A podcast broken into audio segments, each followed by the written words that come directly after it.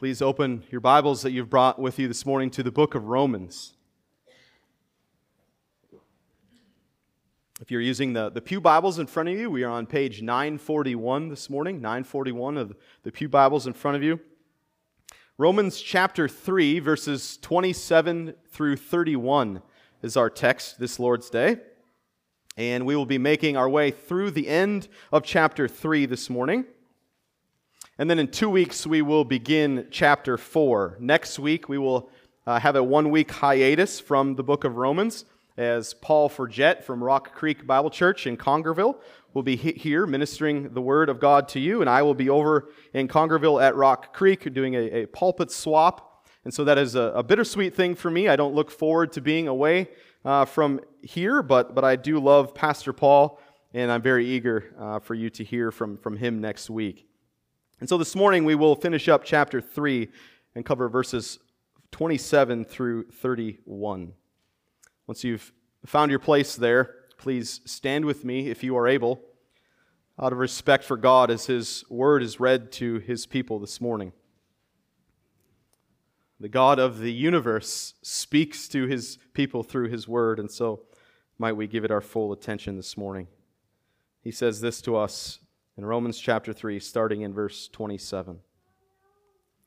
Hear now the word of the Lord. What then becomes of our boasting? It is excluded. By what kind of law? By a law of works? No, but by the law of faith. For we hold that one is justified by faith apart from works of the law. Or is God the God of Jews only? Is he not the God of the Gentiles also? Yes, of Gentiles also since God is one, who will justify the circumcised by faith and the uncircumcised through faith.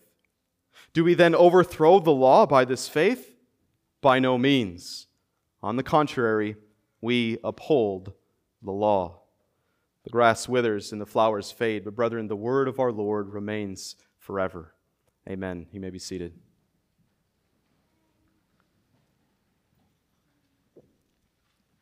If you remember back to last week, we covered verses 21 through 26, which, by the way, is arguably one of the most important paragraphs ever written, where the Apostle Paul unpacks the doctrine of justification by faith. Justification by faith. And hopefully, uh, by this point, we're all on the same page with, with what the doctrine of justification by faith is. We've discussed, discussed this several times so far in the first three chapters. But just by way of summary again this morning, uh, one of my goals for us is, as a church is that we are able, we talked about this a little bit in Sunday school, that, that we are able to articulate very key doctrines of the Christian faith. We talked about the importance this morning in, in Sunday school about the importance of being able to articulate the gospel, how important that is for us as believers to be able to articulate the gospel. And and it is another one of my goals for us to be able to articulate the doctrine of justification by faith very easily and succinctly. And, when I say easily, I just mean it comes almost as second, second nature, it's natural to us. And, and by succinctly, I mean it just in, in a few sentences. It's, it's my hope that all of us, very easily and succinctly, would be able to articulate the doctrine of justification by faith if just some random person on the street were to ask us what this means. And if we're not there yet, that's okay.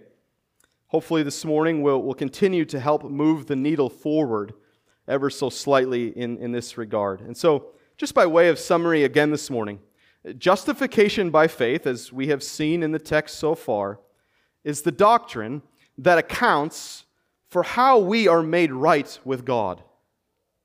God is holy, cannot be in the presence of sin. And yet, man is sinful, inherently sinful. So, how can sinful man be reconciled to right relationship with a holy God? And as it's been clear from the text, this is not by works. This happens apart from works of the law. But it happens as God declares sinners righteous accounts them as righteous because they have received the righteousness of Christ by faith. They believe in Jesus, and his righteousness is imputed to them. It covers them. They wear it like a robe. that has been embroidered onto their bodies, never to be removed. The stitching never unravels, the thread never wears thin, but remains bound to them for eternity. And now, when God looks, as it were, at his people, those whom he has chosen to save, what he sees, metaphorically speaking, is the robe of his son's righteousness. If you are a Christian, it is because you've been justified, made right with God by faith and faith alone. And even this faith is not a work, but rather the means by which we rest and receive Jesus and his righteousness. This is the doctrine of justification by faith. And Paul is going to continue to unpack this a bit further. As we've mentioned before, he does this all the way through chapter 11. Paul is working towards this unpacking and explaining the gospel of Jesus Christ as it relates to resting and receiving Jesus and his righteousness by faith alone, and then all the implications thereof. But this morning, Paul pauses for a brief moment to give us three applications, if you will, from the doctrine of justification by faith. Paul says, in a way, I'm not done here yet. We're going to return to this, but for a moment, I want to give you three brief results, three so what's from what I've been telling you thus far. And this is what these five verses are doing this morning. And so, the main idea, if we can summarize it in one sentence this morning, there are three separate applications, but these are all summarized by this one main idea, and you'll see this in your worship folder. Christians don't obey the law to be justified.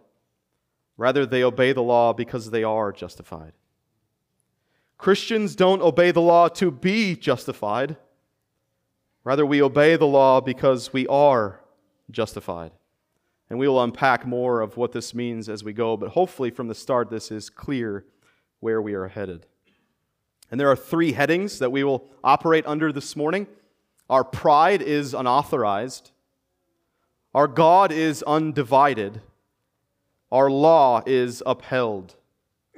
We will see the unauthorization of our pride from verses 27 through 28, the reality that our God is undivided from verses 29 and 30, and the idea that our law is upheld from verse 31. And so, like is our custom here, we will just walk through these points one by one, starting with our pride is unauthorized.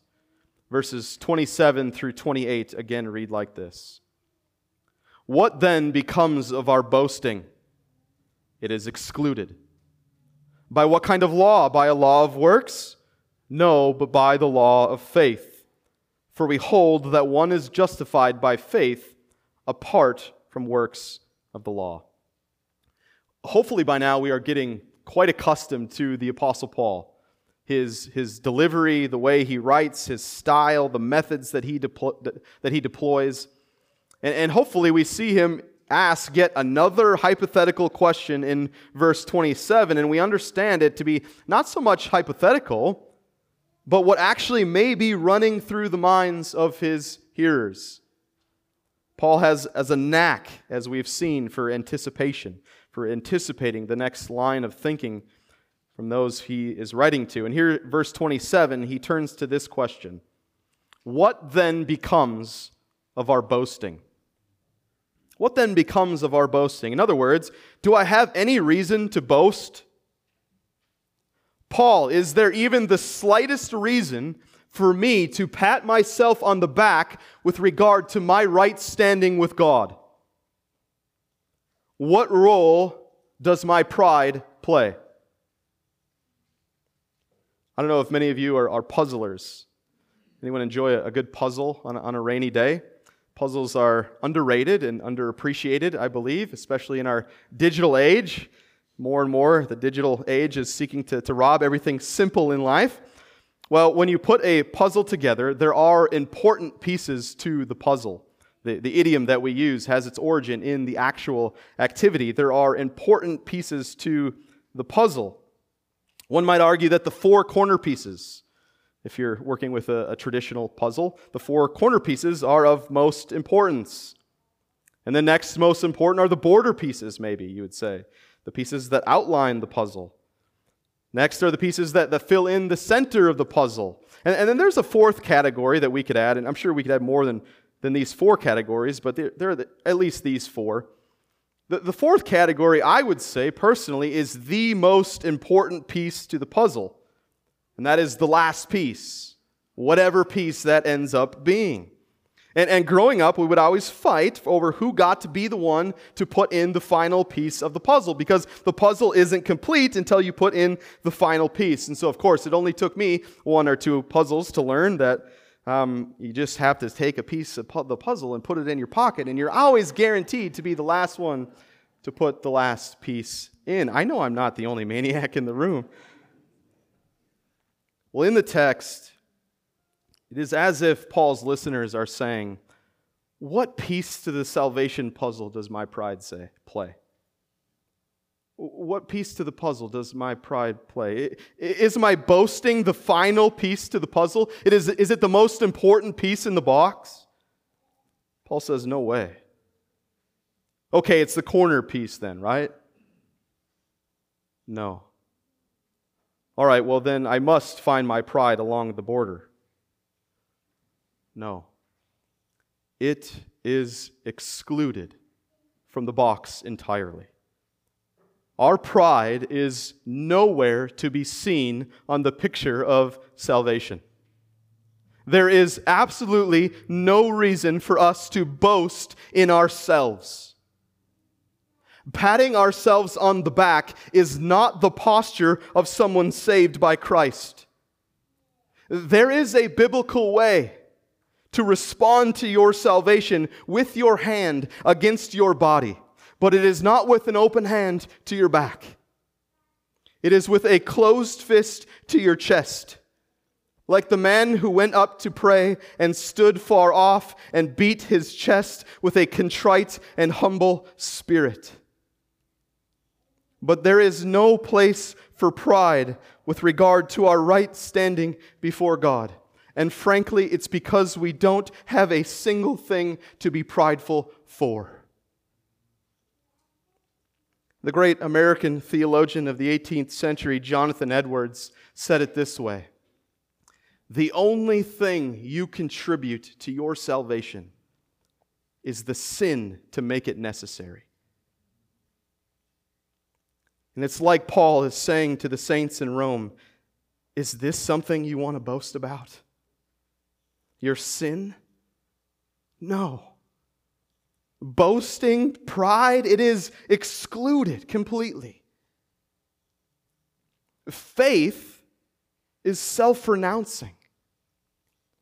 Faith by nature looks outside of oneself. And works are self congratulatory. They, by nature, look inward and produce pride. Paul says our boasting is completely excluded and has no place in a Christian's life with regard to how they came to be reconciled back to a holy God. Paul goes on then in verse 27 and says, okay, boasting is excluded. By what kind of law? By a law of works? Now, it's important to understand what he is saying here. It's important here first to recognize what Paul is referring to when he uses the word law here. What then comes of our boasting? Is it excluded? Or it is excluded. By what kind of law? By a law of works? No, but by the law of faith. Paul has, has previously used, as we've already seen in the first three chapters, the word law as it relates to the moral law, summarized in the Decalogue, the Ten Commandments. We've also seen him use the word law to refer to the Old Testament as a whole, the law and the prophets. And so, which of these two uses of the word law does Paul have in mind here? And the answer is neither. There is yet a third sense in which Paul uses the word law. The, the sense in which Paul uses the Greek word nomos, law, is unique here to the previous two senses. Here, the word law is not referring to the moral law as summarized in the Ten Commandments, nor is he referring to the entire Old Testament as a whole. Here, he's referring to the concept of a principle or a rule. And so, with that in mind, and, and you read it with that in mind, it, it certainly makes sense. Our boasting is excluded. By what kind of principle? By the principle of works? No, but by the principle of faith. That is what Paul is saying here. Because we have faith in Christ, because faith is naturally outward focused, because faith by principle is self renouncing, because faith naturally looks outside of oneself, there's no reason to boast. It's by the very principle of faith that we may not boast, because we're no longer concerned with our own abilities or accomplishments.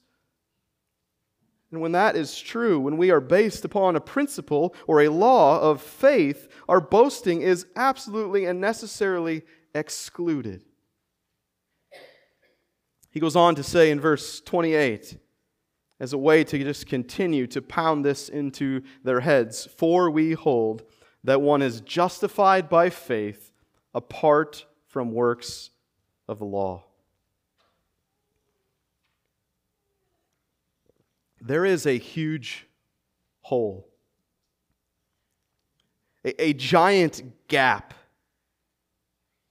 a, a vast gulf that makes the Grand Canyon look like child's play a, vast gulf that knows no bottom. Try to picture that. A vast gulf that knows no bottom. A, a huge chasm that has no boundary. That if you were to fly over this, this huge hollow, all you would see is abyss to the north and the south. This is the distance between you and God because of your sin. And what bridged this gap, if you are a Christian, was no work of the law done by you. That would be like sending my almost two year old son, Brooks, out with his plastic hammer to help the construction crew build the McCluggage Bridge. But rather, the Holy Spirit regenerated your heart granted you the gift of faith, accounted you righteous in his sight through your faith in Christ, and that vast distance between you and God was bridged in an instant. But it was bridged by grace alone, through faith alone, in Christ alone. One final note from verse 28 before we move on in the text to our next heading, Our God is Undivided. Notice the, the, the second word in verse 28. We hold. Uh, second and third words, I guess, in the English, but in the Greek, this is one word. We hold. For we hold that one is justified by faith. We hold to that. That is what we believe. In other words, that is what Christians believe. This is Christian doctrine. We believe, we hold that one is justified by faith. There is no other holding to hold to and remain to the bounds of Christian doctrine. Either we hold to this doctrine or we lose our grip on Christianity. There isn't justification by faith and then a whole other host of ways to be made right with God. There isn't justification by faith and then a whole host of other ways to make it to heaven. There isn't even justification by faith and then one single other way to be right with God or pathway to glory. This is what we must hold to, we, the church. This is what Covenant Community Church must hold to. This is what Chillicothe Bible Church must hold to. This is what St. Mark Lutheran Church must hold to. This is what St. Edward's Catholic Church must hold to. And if we don't, if you reject justification by faith, if this is not what we hold to, then you are not one of us. You're not a true church. You're not a biblical church. You're not a church that is teaching the gospel truth. This is what makes me very concerned with even people close and churches close to our own community that may or may not be holding to this, but rather seem rather content beating the bridge with their plastic hammer. might the Lord provide context and relationships and opportunities to show them how futile of an endeavor this is. Because again, we, we don't approach this as some puffed, puffed up way of saying that, that we've arrived at right theology. That's not what we're saying. We're, acknowledging our boasting is excluded, our pride is unauthorized, and we fully lean on Jesus' name. That's what our doctrine advocates for, us fully leaning on Jesus' name. Our pride is completely and utterly unauthorized. Moving on in the text to our God is undivided. Verses 29 through 30 again read like this Or is God the God of Jews only? Is he not the God of Gentiles also? Yes, of Gentiles also, since God is one, who will justify the circumcised by faith and the uncircumcised through faith. Rob Ventura notes here that there's both a, a practical point and a theological point that Paul is seeking to unpack here in verses 29 through 30. Theologically, we've already seen this. He's, he's unpacked this already, hasn't he? That, that both Jews and Gentiles are under sin. None is righteous, not even one. There isn't a, a single people group. There isn't even a single person that is righteous in themselves. There's no distinction. All have sinned and fallen short of the glory of God. All Jews and Gentiles are desperate for God to save them. And that the righteousness of God has been revealed apart from the law. And all are justified apart from the law. All are justified by faith. There is one way to salvation. There isn't a, a Jewish way and a Gentile way. God is one.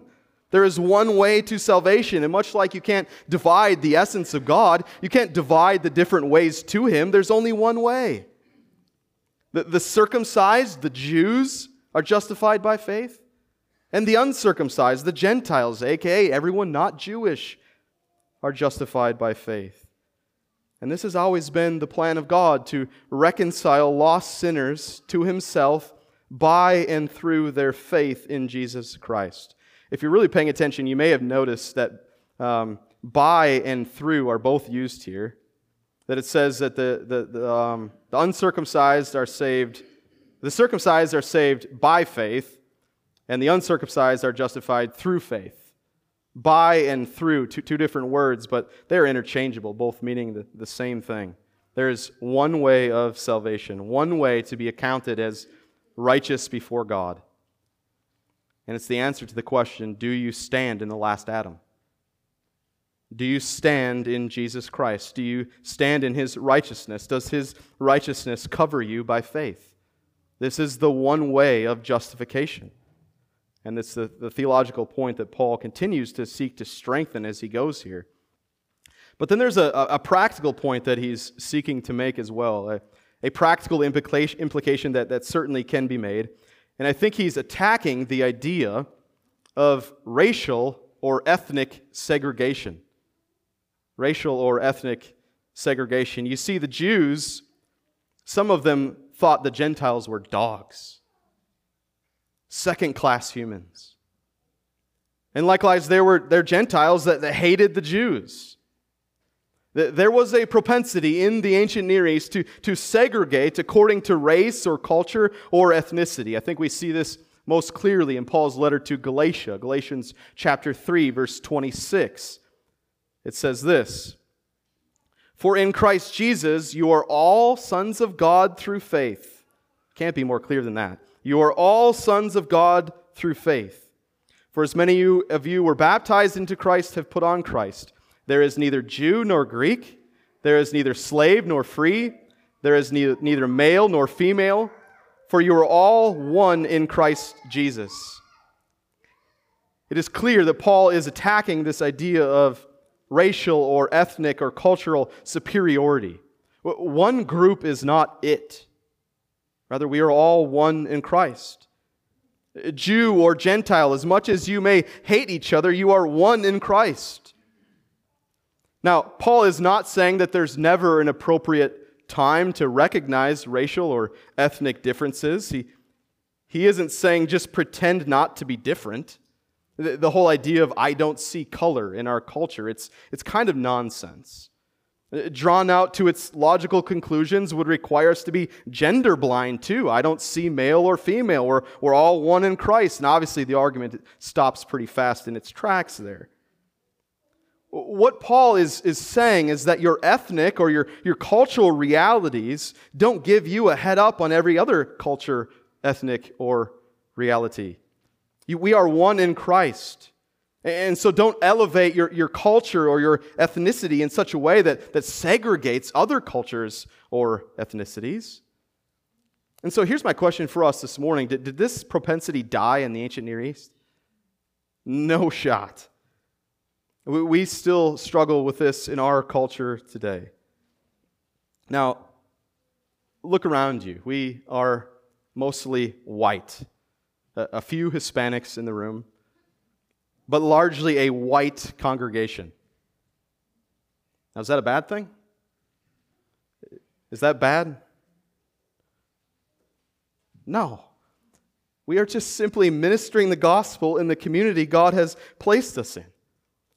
And then, hopefully, Lord willing, we are conducting, conducting our ministry in, in such a way that the means of grace are what do the work. That the Bible, the bread, the cup, the waters of baptism. These things transcend culture and context. And so we would love folks for, from other ethnic backgrounds to join us, but wouldn't it be a direct violation of this text to, to champion ourselves, Covenant Community Church, the white church? Like, how unhealthy is that? But that goes for all ethnicities the black church, the Hispanic church, it's not healthy. It's not biblical. We, we don't rally around our skin color on Sunday morning. We rally around Christ. We are one in Him. We all stand in the same desperate need of Him. Early church father Chrysostom noted it this way in his verses, his homilies on these verses. He says, Both Jew and Gentile stand completely alike in their need of faith. Our God is undivided. Our pride is unauthorized. Our God is undivided.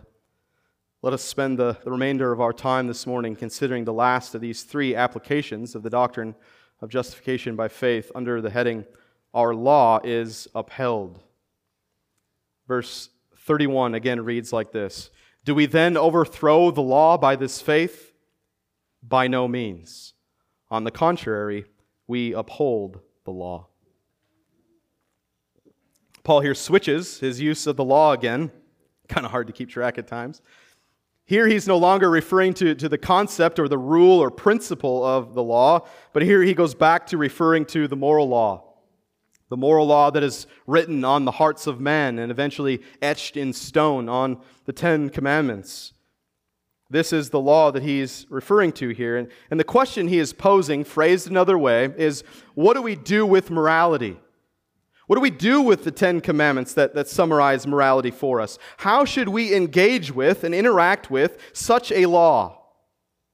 Obedience to the law, following the Ten Commandments, is not how we're justified before God in the covenant of grace. We get that.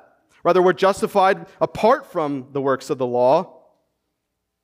We see our sin when we look into this mirror, as we've talked about. When we look into the mirror that is the law of God, we see our sin. We know we can't get clean by continuing to stare, stare into this mirror. We need to go somewhere else to get clean in order to be justified. We need faith faith in Jesus Christ.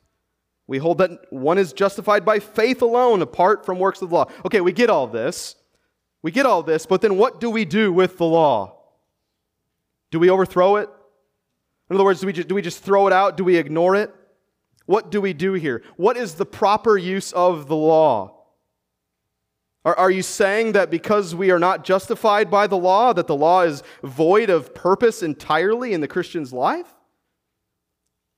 Paul's answer from verse 31, we've seen him answer it this way, and we will see it again as we continue. By no means. An emphatic, as an emphatic answer as he can possibly muster, no. That is not the proper implication at all. That is not even remotely close to what I am advocating. Actually, quite the opposite. On the contrary, we uphold the law. You see, Christians don't obey the law to be justified, They obey the law because they are justified. Neither legalism nor antinomianism, and yes, I'm going to define these terms in just a second. Neither legalism nor antinomianism is the right answer to the question what do we do with the law? What is the proper use of the law? Neither legalism, adding to the law, nor antinomianism, taking from the law, anti, against, nomos, law, antinomian. Neither adding to the law nor taking from the law faithfully represents what Paul is advocating for here. Legalism and antinomianism are what some have called evil twins. They are both grave errors.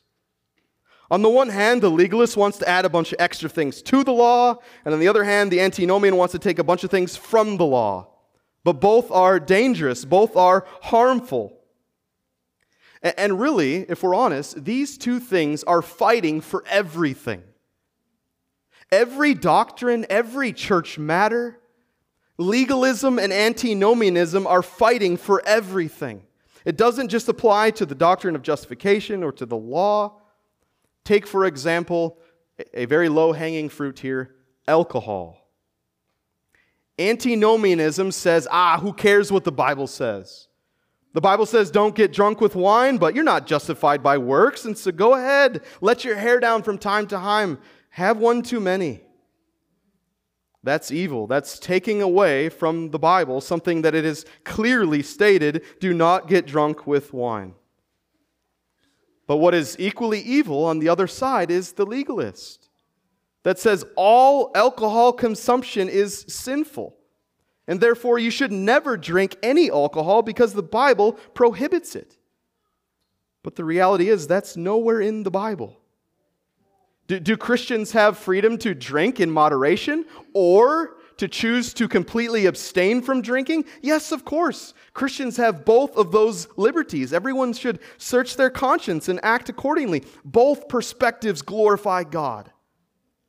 But the moment we start saying it's always sinful to consume, we're adding something to the Bible that it doesn't say, and that's legalism. And as soon as we start saying, nah, get as drunk as you want whenever you want, that's anti law. It's taking something the Bible has made so abundantly clear and removing it. Both legalism and antinomianism are equally dangerous ditches. Picture yourself on a walk on a long country road the, the ground is straight and narrow. The path is easily recognizable and, and safe for you. But on either side of this path, as you look down, there is a steep ditch. You look to the right, steep ditch. You look to the left, steep ditch. And if you take your eyes off of the path, you're going to veer into one of these ditches. The Christian life is the pathway. On the one side of the pathway is an evil ditch of legalism that seeks to pull you off the path.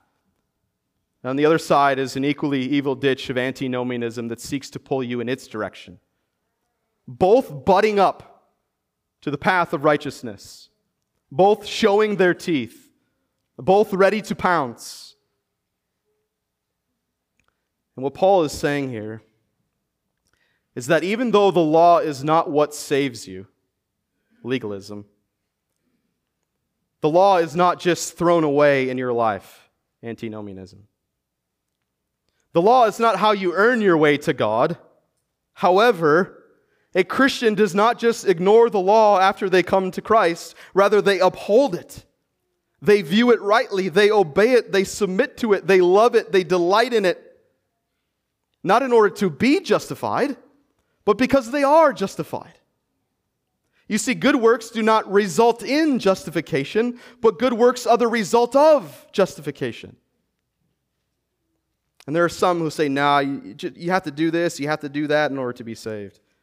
And they're reaching up from their legalistic ditch. And there are some who say, nah, you just do whatever you want. You're, you're justified by faith, not works. And so just toy with whatever sin your heart desires. And they're pulling at you from their antinomian ditch on the other side.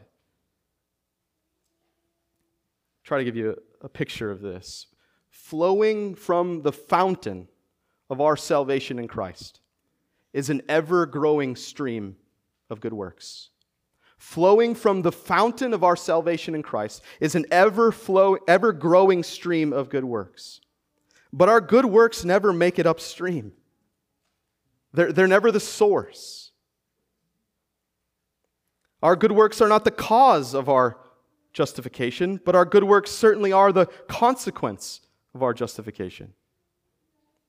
Our good works do not result in justification, but our good works are the result of justification. Good works are always missing in the justification of a Christian, but good works are never missing in a Christian who has been justified. Christians don't obey the law to be justified, they obey the law because they are justified. Good works do not produce justification, rather, good works are the produce of our justification. Jesus says it this way in Matthew chapter 7 You will recognize them by their fruits. Are grapes gathered from thorn bushes or figs from thistles? So every healthy tree bears good fruit. In other words, every justified tree bears good fruit. But the diseased tree bears bad fruit. The diseased tree being those who stand in their own righteousness. A healthy tree cannot bear bad fruit, nor can a diseased tree bear good fruit. Every tree does that every tree that does not bear good fruit is cut down and thrown into the fire. And then Jesus says it again in verse 20. Thus you will recognize them by their fruits. Not they have become this way by their fruits. You will recognize them by their fruits. God does not recognize them by their fruits, but you will recognize them by their fruits. Do you, do you see the difference there? You're not recognized in the sight of God by our fruit. We're, we're recognized in the sight of God by the fruit of Jesus Christ alone. And then what that fruit of Christ does every single time is display itself in the life of a justified saint. The justified are recognizable by their fruit, by their good works. In other words, their obedience to the law of God. This is what displays to the world that they are indeed a justified one. Their fruit doesn't cause their justification, but their fruit is a necessary consequence of their justification. And so this morning I ask, what is growing on the tree of your life? Is it good fruit? 1 John 3 6 says, No one who abides in him keeps on sinning. No one who abides in him keeps on sinning. In other words, good trees don't bear bad fruit. The gospel is not bear this fruit and you will live, but the gospel is if you are truly alive, you will bear this fruit. You will obey this law. You will be marked by obedience. Complete obedience? Always bearing good fruit in every circumstance? No. There will be pruning that needs to be done until the Lord returns in all of our lives. And there will be seasons in which the pruning is more intense, and therefore the fruit grows in more abundance. And there will be seasons in which the growth is slow, but there will be fruit. Unless Jesus is a liar, we will recognize them by their fruit. Not that we are justified by the law but do we just throw it out? What do we do with the law? What's the proper use of the law? We just throw it away? By no means. On the contrary, we uphold the law. We obey the law. We prove our justification by our obedience. We, we love to keep the law as Christians. We delight in law keeping. The law is sweeter to our soul than honey is to our lips. The law is like gold, much fine gold, precious to us, cherished by us. The, the law is a gift to show us how to glorify God and enjoy Him forever. And so we obey not to be justified, but we obey because we are justified. Amen, church? Let's pray.